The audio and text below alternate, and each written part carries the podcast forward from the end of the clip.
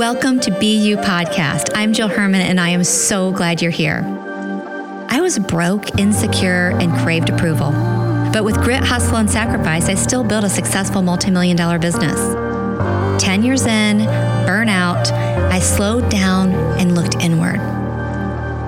In that silence, I discovered that the same level of success could have come to me with much less effort and so much more joy.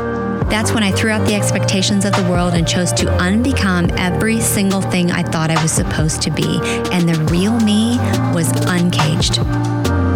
It was far from easy. And in this podcast, I'll offer my entire journey as a roadmap so that if you're ready, you can finally be you.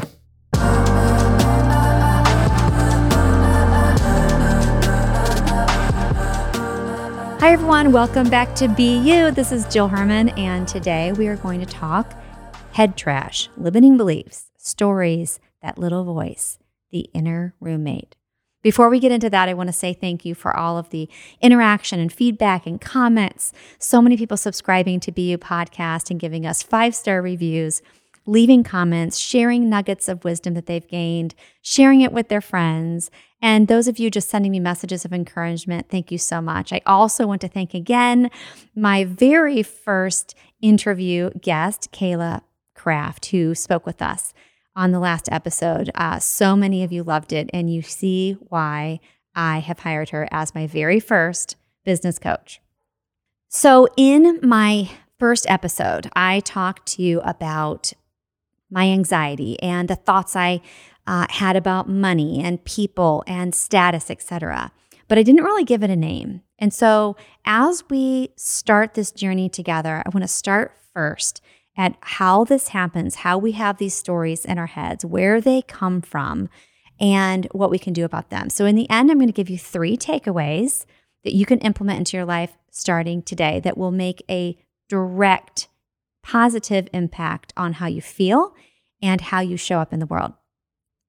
Okay, so I love the name Head Trash. I actually stole it. My husband heard it from a business coach, and I stole it from him, and I've used it ever since.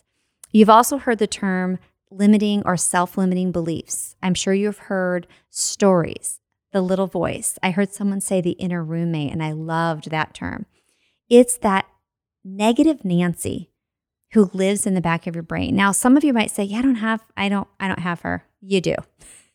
You just may not realize it. Now, what I used to say to people was identify that belief, and I called mine nagness, and, you know, kick her in the teeth, kick her to the curb, get rid of her, ditch her. And I realized through the work that I've done that that doesn't really work. It sounds cool, it sounds good, but it's like telling someone to get healthy and lose weight by just eating less. I mean, it's just more complex than that. There are feelings underneath this, right? There are new habits that need to form. You know, we've got to go in with some weed killer, killer and rip out some of those weeds that have been planted in our brain that have been there our entire lives. And sometimes we might need, you know, some major equipment to go in there and remove them. It's not as easy as just planting a few new flowers. Now, that's important we need to do that as well. And we'll talk about that on later episodes. But as far as getting rid of these stories and these beliefs which cause the anxiety, which cause us to compare ourselves, which cause us to feel insecure, to look on Instagram and say, I need to be that or be less or be more, etc. We first have to know what we're even dealing with. So I'm no psychologist, right? I have no background in psychology, but I have been an experiment and a project um, of psychologists, of experts and coaches, and and on my own journey, and I've learned so much. So I'm going to give you a little taste of what this looks like from my vantage point, and I invite you to research this more. Just do some searches online, read books, and uh, dig even deeper. All of these thoughts start in our brain, but in a part of our brain that we don't know is in control, and it's called the subconscious brain. So, you know, I, I like to describe it as the conscious brain, right, thinks it's in charge, but it's not. The subconscious brain doesn't even know it's in charge and it's running the show and drive. It is the director of your theater and driving the bus all at the same time. That's where all of this is coming from. But it's kind of like if you picture an iceberg, you can only see, you know, 5% um, above surface, but then look what's below the surface. But what's below the surface is our subconscious brain. It's so important for us to just get that, first of all. So, what lives there? Well, so much lives there. But when we talk about head trash, it's all there. Now, again, there are people who will say, maybe even some of you listening to this podcast, yeah, I don't think I have that. It's probably because you're you're winning at life. You're doing great in life. You're happy. You're fulfilled. You have great relationships. You're financially strong. You're healthy. You have them. It's just that they're not running your life. You either have never identified them and you've been able to achieve what you want to achieve without letting them run your life, or you have less of them than some people. You know, I have I I truly believe after working with hundreds and hundreds and hundreds of women over a dec- over the course of a decade plus that there are some people that for whatever reason they don't have as much head trash. Now we all have it. I mean even Oprah. we all have it.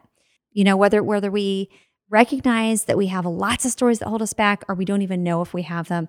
Where do they come from? We know they live in the subconscious brain, but how do they get there? If we're born, you know, is this if this clean slate, you know, this beautiful clean slate and this pure soul, uh, where do they come from? Well, from two places. First, when we experience things as a child, and this could be anywhere from, you know, we're a, a baby up until like, you know, eight to 12 years old, we experience anything and we add meaning to it. Okay. Well, at that time in our lives, when we're, let's say we're under eight years old, when our brain is developing, our subconscious brain is taking everything in as true. It's a sponge. And when it comes in, it comes in as true. And, and I will tell you, it gets like cemented in there. And then it becomes a lens or a filter through which we see and hear everything for the rest of our lives. So either we see we experience something and we add meaning to it and I'll give you examples or another way these thoughts get there, these stories get there is that people, maybe they're our parents, maybe it's someone we look up to, maybe it's a friend, maybe it's a neighbor. At some point someone directly says something to us that we don't really add meaning to, but they actually say you're bad, you're ugly. You know, you're you're unlovable. Or they say words about money, about someone else, about love, about relationships, about fear, about men, about anything. So we either experience something and add our own meaning to it, and that becomes our truth, which becomes our lens through which we see everything. Or I would say, and things are said to us. Not everyone's had this experience, but I have. Things are said to us that create that story for us, which is so painful to even think about. But those words also become part of the lens or even another lens that we see things through. So I'll give you examples.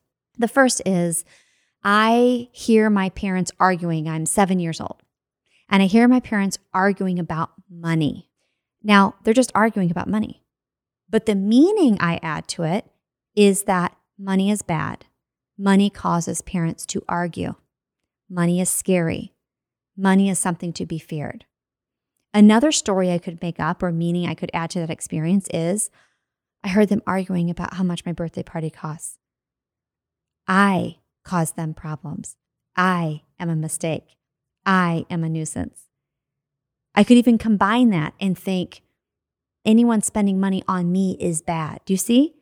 This is this is how it happens. Another example could be I experienced not getting chosen first or maybe getting chosen last in gym class for square dancing. Or the boy that I like the most doesn't choose me and chooses the person next to me. Maybe I think he's pointing to me and I get all excited and he's pointing to Michelle next to me. And the meaning I add to everyone laughing is that I'm unlovable. I'm unwanted. I'm not worthy to be chosen. Or maybe if I showed excitement, and people laughed, the meaning I create, the story I create is don't show your feelings. Don't ever, ever show them your cards. Now, again, this is not a conscious choice. It's not a seven year old saying, I'm going to start thinking this way. I've made my decision that this is how I'm going to live my life. No, this just gets implanted in our brain. And we have no idea that we start seeing all experiences through that, right? So you'll hear people call it your reptilian brain, your monkey mind, our brain is always searching for what's wrong. It's keeping us safe. You know, we don't want to be in danger. And so that's also at play here.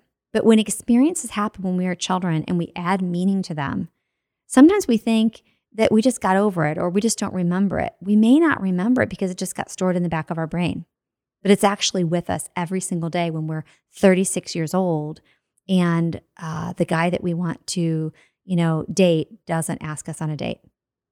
And that same feeling comes back instead of saying, oh, that's interesting. He didn't ask me on a date. The feeling is rejection, abandonment. I'm not good enough. I knew I was unlovable. So as we experience these things and add that meaning to them, or we actually hear words directly spoken to us. Again, I've told you, thank goodness not everyone knows what this feels like, but there are children who have been told things like, you're just nothing but trouble. We never should have had another child. You know, you you're you're ugly. You should be pretty like your sister. I mean, I mean, I could go on and on. People have heard words like this spoken to them directly. So obviously we know that's going to do some damage and they're going to carry that around. But what if these words were spoken just about nothing? You know, what if you you overheard uh, a conversation between your mom and the next door neighbor, and she was talking about men, and you heard the woman say, "Men cannot be trusted; they will always, always cheat on you." And instead of just hearing that and thinking, "Oh, that's kind of weird. I wonder why she would say that," as a five year old, you might hear that and it goes into your brain as the truth. And then what filter do you see men through for the rest of your life? And you have no idea that you're seeing this way. You have no idea why you always feel like every guy's going to cheat on you. Why you always feel the need to check up on them and ask them where they were. And you're like, where's this coming from? That's where it's coming from. What if someone said to you, um, this is something that was said to me when I was a child. We had a, I have a lot of stories around money. I'll just give you mine. But mine's interesting. I, actually noticed right before recording, I said, I said to my husband, I just, I just had a, a, a light bulb moment. I've been very aware of my money mindset and my limiting beliefs for for a few about four or five years now. And one thing I didn't realize is that I've got two different limiting beliefs happening at once when it comes to money. My parents argued on a regular basis. I forgive them. They were doing the best they knew how. They're great people. They raised one, three wonderful children. We're all successful. We're all happy. You know, we have great lives, wonderful parents.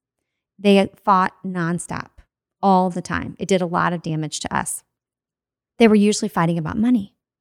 So, on one hand, obviously, one of my stories is that money causes problems. I mean, money causes pain and anguish and arguments and tears. Money's bad. But on the other hand, we never had enough money, and that's all I ever heard. You know, there are people who grow up poor and they never feel poor, right? I felt poor because it was talked about constantly in my home. Never enough, never enough. We don't have anything. You know, we had holes in our carpet and we had an oven that wouldn't work many times. Our phone would get turned off because the bill wasn't paid. We didn't have a car and it had to get ride. We had to get rides from other people. I mean, furniture was given to us and donated. I mean, it was it was not pleasant. But because of what was said around that, right? Not only did I fear money because it was bad and it caused pain, caused pain and arguments, what else do you think was happening? I longed for money. I thought money was the answer. If we only had money. If we only had the money to to you know get new carpet and have a, a car and all the things that make my mom sad and all the things that make my mom and dad argue, if we had that, then we would be happy. So, uh, my entire life, what do you think was going on with me? It's crazy. On one hand, I had such a desire and drive to make money. I mean, I rode my bicycle to my very first job at 14 or 15. I was babysitting at age 10, right? And making money and making flyers and passing them out all over the neighborhood. And then I rode my bicycle pretty far to apply for my very first job. My parents didn't even know it. I was working at a drugstore called Revco Drugs back in the, um, it would have been in the early, early 80s. And so I was always striving for money and wanting money because money was the answer. But at the same time, money causes problems. So what happened as an adult is that I could never hold on to it. Right? I had this drive for it. So I would make the money. I could make money appear out of nowhere. I could find a job, and every interview I went into, I knew I was going to get the job You know, I always had something cooking. I always had something cooking. I always had money coming in, but I was always broke. One, because I had a broke mindset, right? But I also didn't never had enough money. I was giving it all away or or or loaning it or spending it or whatever. So that's an example of how you can actually have two things working against you. This lens that forms because of those stories, and again, the stories that we create come from experiences we have to which we add meaning, or words that we actually hear people speak about things or people or about us or exact or directly to us. And then we form this these stories such as money is bad, men should be feared, you know, I'm not lovable. Uh, one of mine has always been, which is so funny because I have a podcast now, right? People don't want to hear what I have to say. I'm invisible. No one sees me or hears me. I don't matter. I'm invisible. So that lens that forms, we then see everything through. I mean, picture that. Picture picture a lens in front of you, right? That says things like men are dangerous, money is bad, but money is also the only answer to peace and happiness. Whatever those stories are, picture that as a lens. You and I walk around life unconsciously seeing every experience, every relationship, every interaction, every comment, everything, every movie, everything, every behavior of others through that lens. So it's a distorted view of life. It's a distorted view of the world, but it's our reality. So guess what? It's true. We then become detectives and we start collecting evidence to prove that those stories are true. Why do we do that? Because that's just the way it works. What you and I do as human beings is we make make our reality out in the physical form match the reality that is in our mind. Right? So picture it almost like a picture. Right? You have a picture in your brain and you're searching to make sure that you can create a situation that matches that picture. Because if it doesn't match, nothing makes sense in the world. If I'm certain that money is bad, if I'm certain that money causes problems, right? That when I, or, or that is why then I win the lottery and I end up broke. If I am certain in my subconscious, remember this is unconscious. We don't know we're thinking this. Some of it is obvious, right? You might know that you have those thoughts about money or or something bad happened when you were a child, something traumatic and you've always known that you feared men, right? But I'm talking about the things that you don't know are happening in your subconscious. You don't know those stories are there. You don't know that this is causing this picture movie in your brain and this lens that you're seeing everything through. So, what happens is if you're going to make your external reality match your internal reality, you and I are going to sabotage relationships, sabotage our finances, sabotage our own health. We're going to create things out in the world. We're going to add meaning to situations out in the world such as I see my two friends having lunch. I have a story that I'm invisible and I'm unseen and unheard. And I have a story that I'm unlovable and unwanted. So I see my two friends having lunch, and what do I say? I add meaning to that experience to make it match what's in my brain. What meaning do I add? I knew I wasn't worthy. I knew they didn't like me. Of course, they're having lunch without me. Why would they invite me? Right? You see how I just added that meaning to it? That's not what's happening. Two people are having lunch, and that is it. Period. End of story. But I, as an adult, I don't know if you've ever done this, I spent years putting the emphasis on the meaning, not on the actual facts. Right? You're you're you're you're worried that your your partner is going to be unfaithful. So you see something on their phone or you you hear a whisper of something. I knew it. Today's the day I find out I'm getting cheated on. And they actually actually were whispering about a surprise party they were planning for you. That's a little more obvious. But what about some subtle ones? What about you feeling since you were a child that you were not beautiful? No one told you you weren't beautiful, right? You didn't get chosen for something at school, or you went to get your picture taken on the first day of third grade, right? And you brought your picture home, and your mom said, Oh, shoot, why didn't we do your hair? And all she meant was, she felt bad as a mom. She wished she would have curled your hair. She didn't mean you didn't look beautiful, but your meaning, the meaning you added was, I'm not pretty enough. I, I'm not pretty enough. I didn't know that. Okay, I'm not pretty enough. And everything you experience and see throughout life is through the lens of what? I'm not pretty. I'm not pretty. I'm not pretty enough. I'm unattractive. So then you're an adult and you don't get asked on a date by some person and it means nothing. The universe is actually working in your favor and you don't get asked on a date because you're not going to like that person and you're not meant to be together. But the meaning you add is I knew it's because I wasn't pretty. I knew I should have done my hair. I knew I should have. You see? Now, for some of you, this is old school. This is old, I mean, information. You know this. But my question for you, for those who are hearing this going, yep, got it. Yep, not new to me. Yep. Are you living this way? Are you consciously aware every day of those stories? Are you choosing to rewrite those stories? Are you teaching this information to other people? If you're not, that's okay. But if you're not, that means you're still on this journey. So, as we're looking out to collect evidence to prove that those stories are true, we will manipulate what's actually happening to match what we see in our brain and what is in the subconscious because then we will feel calm. Then we will feel like everything is right in the world. Because the two opposites can't be true, right? If I'm certain, I'm certain that money is difficult to earn, and I'm certain that money causes problems in my subconscious, not in my conscious brain, in my subconscious, then when I go out to get a promotion and I know that it's going to come with more money, the story I might make up about that is, you know, here's the thing it's going to be so much extra work. And I think Mary actually probably deserves it more. I mean, I can just, I, I can pass up this promotion and look into it in a year.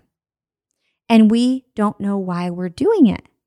But it's almost like we're zombies. You know, I'm picturing, we have my arms in front of me right now. It's like we're walking, you know, like zombies with our arms out in front of us.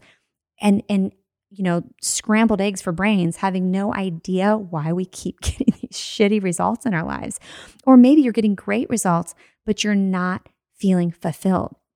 You achieve and you achieve, and you've got all those boxes checked, checked, but you never really feel like it's enough. Well, maybe that's because deep, deep, deep down, you have a limiting belief, a little voice, a story, head trash that's telling you you're not enough. So, no matter how much you achieve, it will never be enough because you don't think you're enough. So, every single limiting belief that we have, every story that is planted in our brain that we're using as a lens to look through for every experience, no matter what it is, and there are so many, boil down to one. If you want to whittle it all down, it all comes down to I am not enough. I am afraid I'm not enough. And you might say, no, no, no, mine is I'm afraid I'm too much. That's still a fear of not enough. Right? If I'm afraid I'm going to be too much, and that was one of my my entire life. You know, I didn't want to be too pretty because someone I don't trust might touch me in a way that I shouldn't be touched right? I didn't want to be too smart because then some of the boys at school wouldn't like me because if I beat them in ciphering and math, right, they wouldn't like me as much. It's cuter to dumb yourself down. So the fear of being too much, which is it's a fear commonly held by women. Um, I actually didn't even realize uh, that I had that story until I read a book called The Big Leap, one of my very favorite books. I highly recommend that. We'll put it in the show notes The Big Leap by Gay Hendricks. And although I felt that way my whole life, I didn't know how to articulate it as I'm worried that I'm too much, I'll be too, or I'll be too much. And I think then my insecurity and my ego was tripped by saying, "Oh, that's arrogant to say that." It doesn't mean you think you're you're worried that you're better than everybody. You're just worried you're going to be too much. And so you you put a muzzle on yourself. You shrink down. And so many of us do that. I think as women we assume that most women are afraid that they're not enough, right? But truly the not enough, the lack manifest manifests many times as I'm worried I'm going to actually be too much. So we don't raise our hand in the meeting. We don't speak up. We we call every conversation that isn't bubblegum confrontation. Oh, I hate confrontation, right? Well, it's not confrontation, it's just clear communication. And clear communication is actually very healthy and very kind. But all of this that we're talking about starts to show up in our lives, not just in ways of us creating and adding meaning, right? To make those stories match what's in our head. It also starts manifesting physically. So I'll show you what that what that looks like. When you look at your inner circle, You know, the, the five or so people you spend the most time with outside of your spouse and your immediate family, by the way, the, the friends, the social relationships you have, those people are probably making the same amount of money as you. They probably have about the same amount of debt. They probably have the same philosophy on life in general. They probably think the same way when it comes to whether or not they have a growth mindset or a and a uh, fixed mindset. Growth mindset comes from abundance. Fixed mindset comes from lack. Right? They're very similar to you, even if they don't look like you. They have different jobs, and you say, "Oh no, they're nothing like me." But when you really boil it down, here's what matches: their head trash. Their head trash and your head trash are twinsies. The level of mastery around the head trash, twinsies. They may have different head trash, but you're probably at the same level, the same place in life as uh, with regard to your identification of the head trash and what you've done or, or been willing to do about it and your awareness around it. It also manifests, these limiting beliefs manifest, um, well, many ways, physically, but also, I mean, as far as your physical body, but also financially you don't just probably make about the same money as your your friends. Who cares? Like, you know, if I'm I'm making thirty thousand dollars, forty thousand dollars a year, and my girlfriends are all in the same occupation with me and they make the same amount, who cares, right? Why does that matter? Well, here's what's interesting. You are friends with them because of association, because of convenience, and you like them, right? But you attracted those specific people because of those inner stories that are the same, the head trash that's the same, the commitment or lack of commitment, awareness or lack of awareness about the head, tra- head trash and what you're willing to do about it.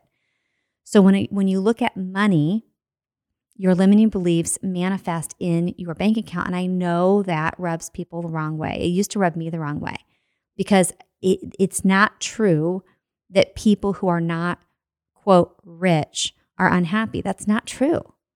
I mean, look at Mother Teresa right? People who don't have a lot of money can have such a sense of peace, happiness, abundance in their mind, and love and prosperity without having stuff and things.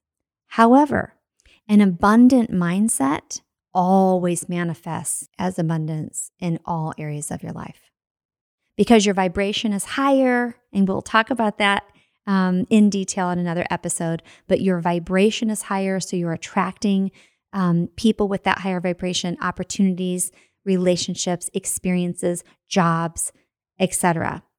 So, am I saying that if you have a lot of money, you absolutely have an abundant mindset? No. I mean, there are people who fall into it. There are people who get it um, just through grit, hard work, hustle, and dishonesty. But for the most part, the lens that we're seeing the world through, those limiting beliefs we're talking about in the subconscious brain, will show up in three ways. There are inner circle, our finances, and our closest, most personal relationships our spouse, our partner, the way we interact with our own children, the way we interact with our own parents. So I'll give a few examples. When it comes to relationships, well, if I feel unlovable and I feel unwanted and I always have a fear that someone's going to leave me because my this is a true story for me. My my parents got a divorce and my dad moved out when I was in 6th grade and I was so close to my brother my older brothers. One had already gone to college at that point because he was 10 years older than me. Um, but my brother that was closer to me in age um, moved out of our house uh, when we were in high school and lived with another family and he quote left me and then my oldest brother, that I was so close to, even though he was off in college and medical school, he got married when I was, I think, 14 or 15, and he, quote, left me. And my dad found someone else to live with and didn't make us a priority. And he, quote, left me. So I didn't realize until I think 47 years old that I had a fear that men would leave me. I didn't even know that I felt that way. So, what do you think happened when I was having an argument a couple of years ago with my husband, and he's like, you know what, I'm just going to go. I, you know, he was getting upset. He needed to just cool off, which is very healthy. It's a healthy boundary. But when he left and stormed off and drove out, I had what I think is a panic attack. Where in the world did that come from? I'll tell you where it came from. It came from that story that I'm going to be left by a man. Men leave And so that triggered that experience. So triggers are another thing we're going to dig into, but but we experience things in our life today that will trigger these wounds and these old stories that were planted in our brains when we were tiny and we were little and we don't even know it. So when you're looking at your circle, your inner circle, how do those people behave? Do they gossip a lot? Are they ambitious? Do they make fun of people who are rich and wealthy? Do they say things like, oh, finally Friday, or can't wait till Friday, or oh, of course it's Monday? Are they high energy achievers? Do they give and serve? Do they, you know, have to drink their sorrows away? Like, like how do they show up? And then I want you to look at yourself and say, why did I attract them? You can like them and you can love them, but why are you spending time with them? Do they fill you up? You, they are a mirror to you. Your inner circle, those, those the five people you spend the most time with, and I'm talking about by choice, not I'm stuck next to negative Nancy in my cubicle. No, the people you're going to meet for a drink after work, the ones you're going to invite to your barbecue on Saturday. Those five people that you personally spend the most time with, they are a mirror to you and they are you. No, they're not. Yes, they are. And then you might say, well, gosh, Jill, that's rude. Are you telling me to like break up with my friends? Maybe. It depends. What if you decided to have a healthy boundary and love them from a distance? What if you decided instead of meeting them at the same restaurant on the same day or talking about the same stuff over and over again? What if you said, you know what, guys? I'm actually going to see you once a month now. And you spent that time maybe going to a Pilates class or listening to a podcast while you go on a run. You will start bringing in new people to fill those spots in that inner circle as you grow yourself. So you will attract what you are. And those stories from your childhood are a huge factor. You might say, well, what am I going to do? Get rid of them? I mean, they're there. You can't get rid of them, but you can rewrite the narrative. And that's part of the journey we're going to go on on this podcast. And we're going to walk through this stuff. You're not, you know, people can say, oh, just do affirmations. You can't just do affirmations. That's like putting whipped cream on shit. You can't just say affirmations in the morning and have your kale smoothie and put something on Instagram and somehow get over the story that you're not enough and you're unlovable and people are going to leave you. It doesn't work that way. Okay. So again, these stories will manifest in the in, in many ways, but the three we're talking about today are your inner circle, check that inner circle. Maybe you need to break up with some people. Maybe you need to make some edits. Maybe you need to look around and go, I have an amazing inner circle. That inner circle, the reaction of those people is going to tell you whether or not they're for you. Because if they don't grow along with you and they're not cheering you on, they're not your circle. They're not the circle you should be with. And as you level up, again, it's not about better than, it's about raising your vibration and and and and raising the way you are showing up in this world as you spread those wings and identify those ring, wings and start flying, how they respond says a lot, but also how you respond. Do you feel guilty? Do you feel like you need to take them with you? Picture yourself, you're a butterfly. You all of a sudden, you know, you're eight episodes in and you found your wings, and you're 20 episodes in and you've got your wings and they're strong enough to fly and you're ready to go. And then you're like, ah, but I have to take Mary and Jenny with me. I have to. I have to rescue them. What's going to happen? You're going to, you know, be dragged down with them. But what if you said, I love that circle. I don't have to get rid of them. They're doing the best they can. I'm doing the best they can. I love them for who they are. They're on their own journey. But I don't need to give up my growth to make them more comfortable. I'm just going to see them once a month instead of every single Wednesday. And then all of a sudden, new people will show up in your life you'll find yourself feeling more attracted to new people and you'll feel find yourself feeling less attracted to some of the people who you used to spend so much time with. Oh my gosh, I could talk about this for days, but let's move on now to the three takeaways from this episode. First, I want you to identify your head trash exactly in words. I am what? What is some of your head trash? I'm fat. I'm lazy. Um, I'm unlovable. Men are what? Money is what? Friends are what? People are what? What are your stories? Your head trash. Number two, I want you to now write out the opposite, like literally on a piece of paper. I hope you have a journal. I've been guilty of not journaling ever. Like I, I do all this work and I'm I'm I'm I'm doing so much to improve my life and who I am, but I've avoided some pretty interesting things. And one was looking in the mirror and telling myself that I like and love myself. And number two was journaling. And they're probably the most two impact, impactful things we could do. Um, so, in your journal, or if you're like me and you haven't started a journal, just on a piece of paper or on the note section of your phone, that'd be a good one. In the note, note section of your phone, I want you to restate those limiting beliefs in the positive. I am loved. I am wanted. I am safe. I am seen. I am heard. Those are mine. I am beautiful. I'm gorgeous. I am more than enough. I'm intelligent. I'm lovable. And number three, now is where you get to play detective in the reverse. You're already playing detective, even if you don't realize it. Remember, you're walking around collecting evidence to prove that that story in your head is true. Now you're going to do the opposite. You're going to become a detective. And all throughout the day, you're going to start collecting evidence to prove the newly stated belief. So, as first of all, at, just for by looking for it, it will show up. Just like you know, all, someone all of a sudden tells you about a. My, my sister in law is getting a new car. I can't think of what it's called right now. Roadster, maybe I don't remember what it's called. She told me about it the other day, and I was like, "Oh, I, I I've heard of that car before, right?" And then I started seeing those cars, right? Because that was then in my awareness. So just because you're going to choose to look for this evidence, it's going to be there. But the coolest thing, you guys, is that you're going to look at a conversation with your partner. And the old story was going to prove that you're not enough, that men are unreliable, that you're unseen, you're unheard, whatever. But suddenly you're now going to look for evidence to prove the new story. And you'll say, hot damn, it's there. Oh my gosh, I had no idea that it's been there the whole freaking time. I didn't even know it was there. Right? Just like you didn't even know that that, you know, whatever, that that yellow convertible car that your friend is getting, they've been in your city the whole time. You didn't even know it because you didn't know it. It wasn't in your awareness and you weren't looking for them. But now you're looking. So collect evidence throughout the day, but I want you to write it down. Don't just make a mental note in the notes section of your phone, because all of us have our phones glued to us, don't we? I want you to write down those positive statements, the reverse of the limiting beliefs, and then collect evidence throughout the day. For example, you're at work. If you're physically going to work now, many people are working from home. But let's say you get on Zoom and you're there a minute early and you always feel like you're not the one liked at the office.